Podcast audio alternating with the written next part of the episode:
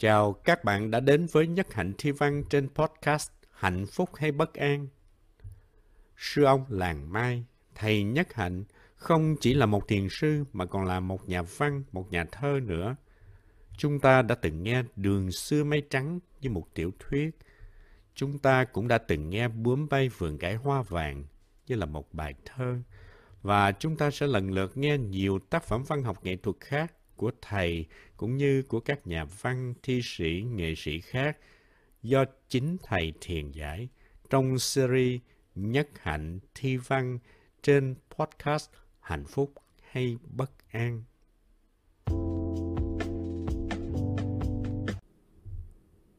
Thông điệp yêu thương của nhạc sĩ Trịnh Công Sơn do thiền sư Thích Nhất Hạnh thiền giải. Phần thứ ba Trịnh Công Sơn với tự tánh vô sinh bất diệt.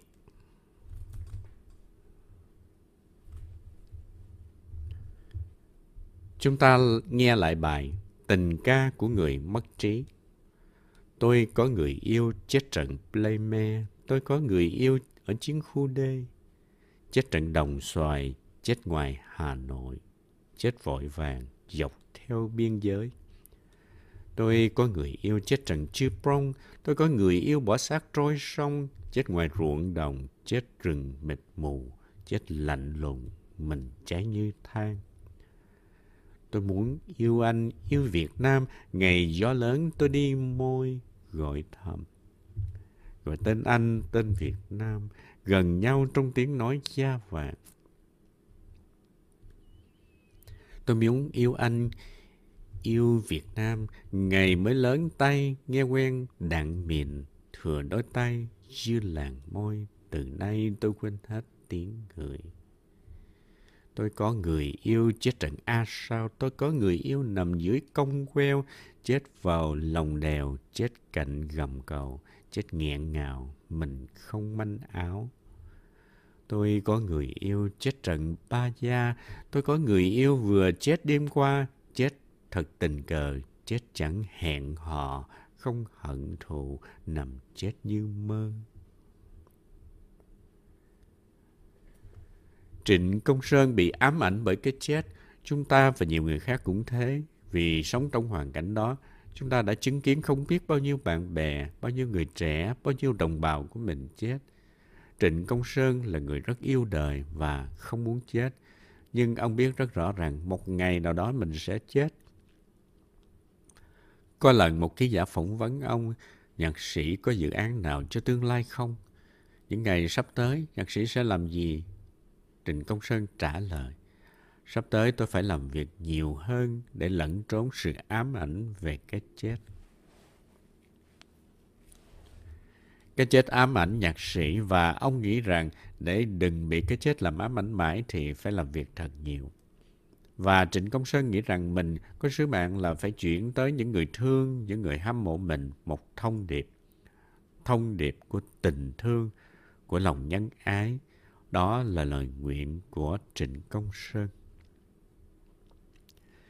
Nếu lời nguyện của Đức Bồ Tát Địa Tạng là đi vào địa ngục để cứu đầu chúng sanh, lời nguyện của Đức Bồ Tát Quan Thế Âm là lắng nghe tiếng kêu đau thương của muôn loài để tìm tới cứu khổ, thì lời nguyện của Trịnh Công Sơn là gửi tới những thính giả của mình thông điệp của tình yêu thương, tức là tưới tẩm hạt giống thương yêu và tha thứ nơi mọi người. Trong cuộc đời mà ai cũng được dẫn đạo bằng hướng đi như vậy thì thật là quý hóa. Tuy Trịnh Công Sơn đã được tiếp nhận hạt giống thương yêu từ mẹ, từ chùa, nhưng chưa có cơ hội học hỏi và thực tập về phương pháp thiền quán để có thể tiếp xúc được với tự tính vô sinh bất diệt của mình. Vì vậy cho nên, Trịnh Công Sơn chưa thoát được nỗi ám ảnh của cái chết. Tôi không bị ám ảnh bởi cái chết vì tôi có tuệ giác về sống chết. Tôi đã thiền quán và tôi đã tiếp xúc được với tánh vô sinh bất diệt của mình. Quý vị hãy nhìn lên đám mây trên bầu trời. Đám mây đó chiều nay hoặc ngày mai sẽ biến thành mưa đam mê đó từ đâu mà có? Có phải từ không mà trở thành có hay không? Không, đam mê đó từ nước ao hồ, sông biển do sức nóng mặt trời bốc lên hơi ngưng tụ lại mà thành. Đam mê không phải từ không mà trở thành có. Có lần Trịnh Công Sơn nói rằng chúng ta từ hư vô tới và chúng ta sẽ trở về hư vô. Nói như vậy tức là chưa có tự giác của người tu thiền. Chúng ta không phải từ hư vô tới và chúng ta cũng không đi về hư vô. Trong Thánh Kinh có nói chúng ta từ hạt bụi tới và chúng ta sẽ trở về cát bụi. Trịnh Công Sơn cũng có cùng quan điểm đó. Hạt bụi nào hóa kiếp thân tôi để một mai tôi về làm cát bụi. Hạt bụi không phải hư vô, hạt bụi cũng không đủ để hóa kiếp thân tôi. Nhiều nhân, nhiều duyên kết hợp lại, tôi mới biểu hiện, chứ một nhân, một duyên thì tôi không thể nào biểu hiện được. Theo đạo cơ đốc thì Thượng Đế là nhân và là nhân duy nhất để có hiện hữu. Nhưng trong đạo Bụt, ý niệm về nguyên nhân duy nhất là vô lý. Không có cái gì có thể phát sinh ra từ một nhân duy nhất. Ví dụ như bông hoa này, phải có hạt giống của hoa, phải có đất, có phân, có ánh sáng mặt trời, phải có đám mây biến thành nước mưa, tức là nhiều nhân, nhiều duyên mới có thể làm cho bông hoa biểu hiện được. Thành ra ý niệm một nguyên nhân duy nhất không phù hợp với sự thật. Sự thật là đa nhân, đa duyên, trùng trùng duyên khởi. Rất tiếc là Trịnh Công Sơn trong những năm tháng đó đã không có cơ hội lên chùa để học hỏi thêm về thiền quán. Trịnh Công Sơn có gửi cho tôi một tập nhạc. Đây là tặng thầy nhất hạnh. Bây giờ tôi vẫn còn giữ.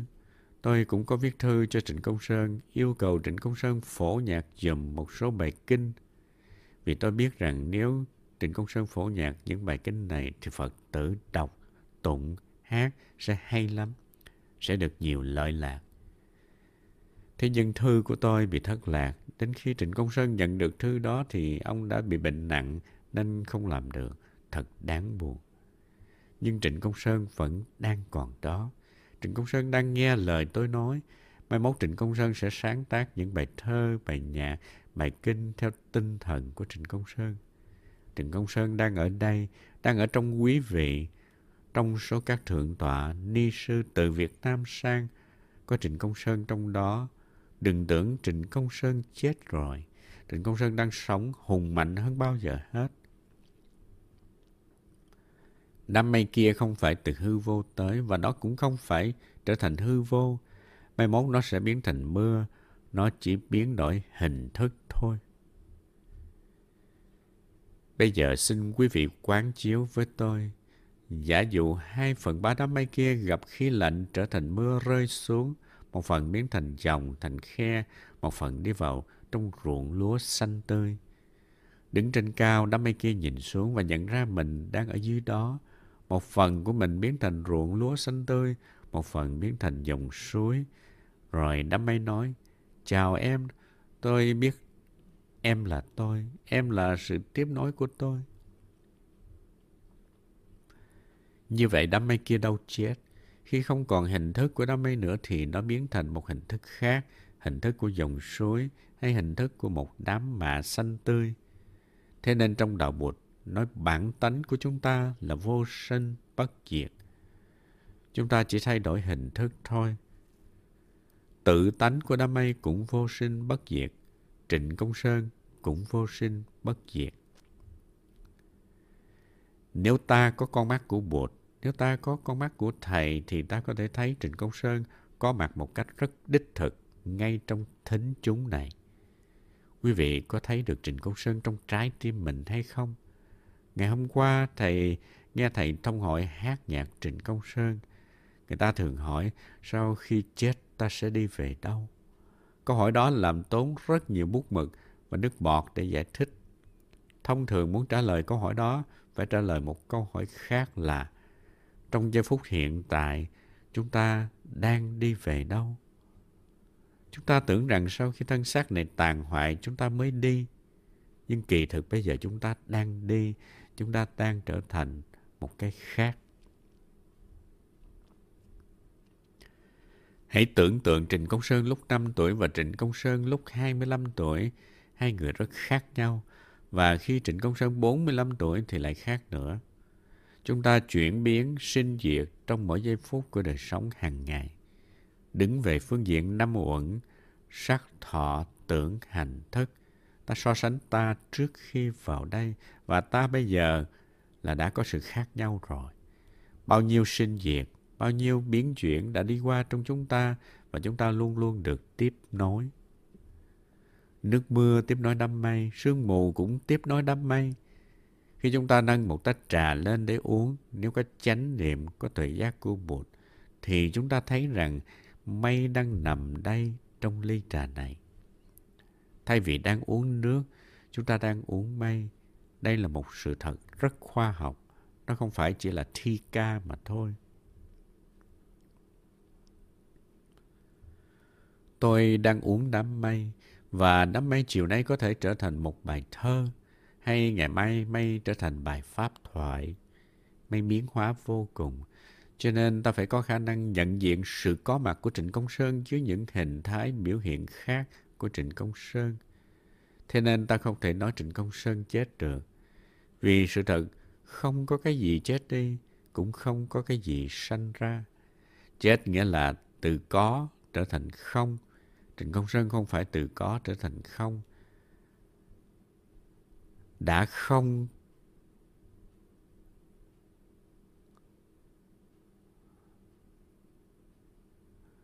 đã không có từ không mà trở thành có, thì cũng không thể nào từ có mà trở thành không được. Nếu quý vị vừa mới mất một người thân mà quý vị tưởng người thân đó không còn nữa, là quý vị lầm. Người thân đó bây giờ đang biểu hiện dưới một hình thức khác. Nhìn cho kỹ ta sẽ thấy được người thân của mình và ta nói Chào em, chị rất hạnh phúc nhận ra em dưới một hình thức mới. Đó là diệu dụng của thiền quán.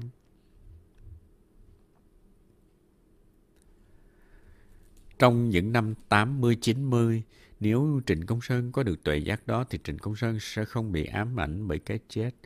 Vì Trịnh Công Sơn biết rõ mình không bao giờ chết cả.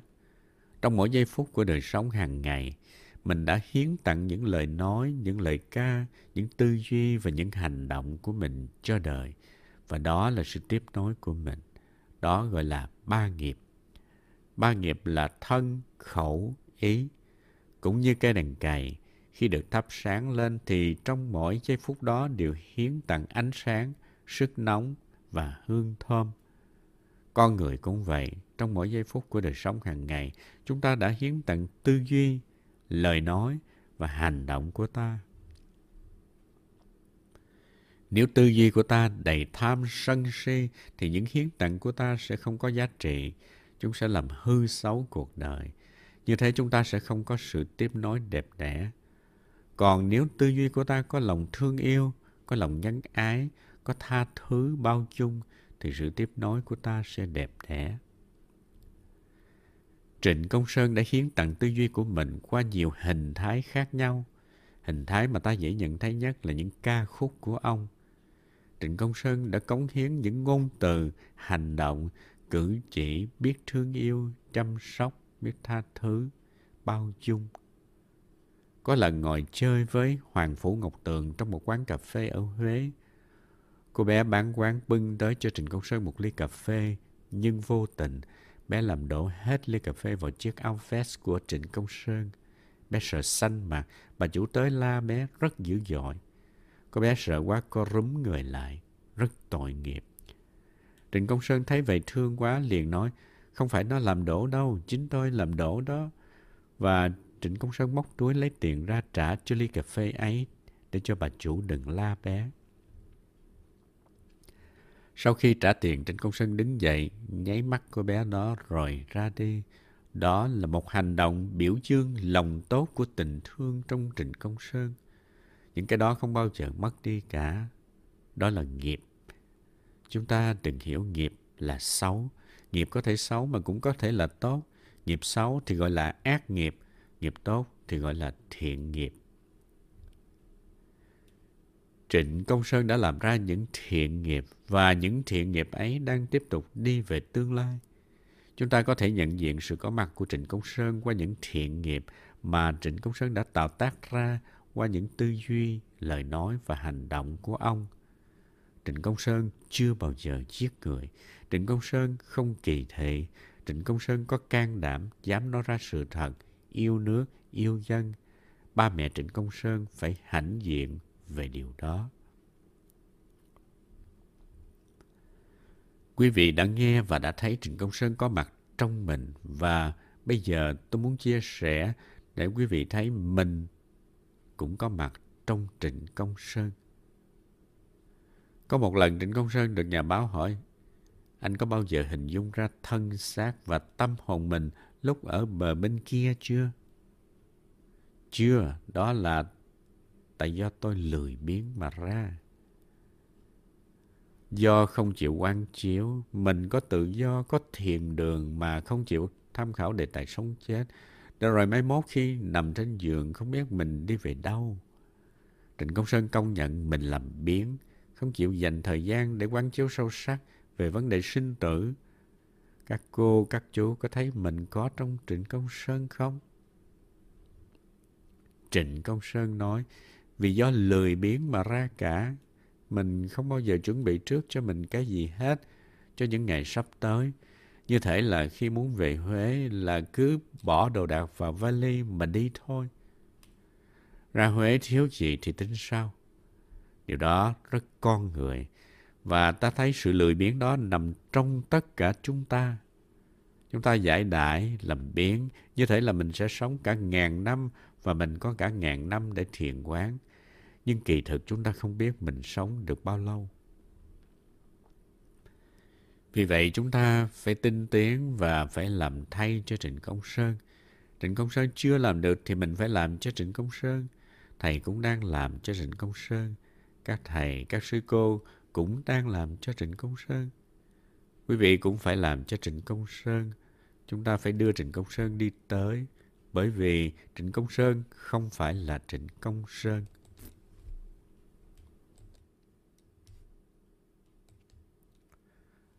Trịnh Công Sơn là quý vị. Khi người ta hỏi Trịnh Công Sơn, không biết có cõi nào mà sau khi chết mình đi về hay không? Thì Trịnh Công Sơn trả lời, nếu có một sự tiếp nối ở một cõi khác, một thế giới khác thì chắc là vui lắm. Và tôi nghĩ nếu thực sự có một cõi khác với cõi đời này thì tôi hy vọng chúng ta sẽ được rong chơi mãi mãi. Rong chơi là từ của Trịnh Công Sơn. Mình ở trên cuộc đời này là để rong chơi và nếu hết cuộc đời này có một cõi khác, mình cũng sẽ tiếp tục rong chơi. Đó là hy vọng. Cõi đó gọi là thiên quốc hay thiên đường.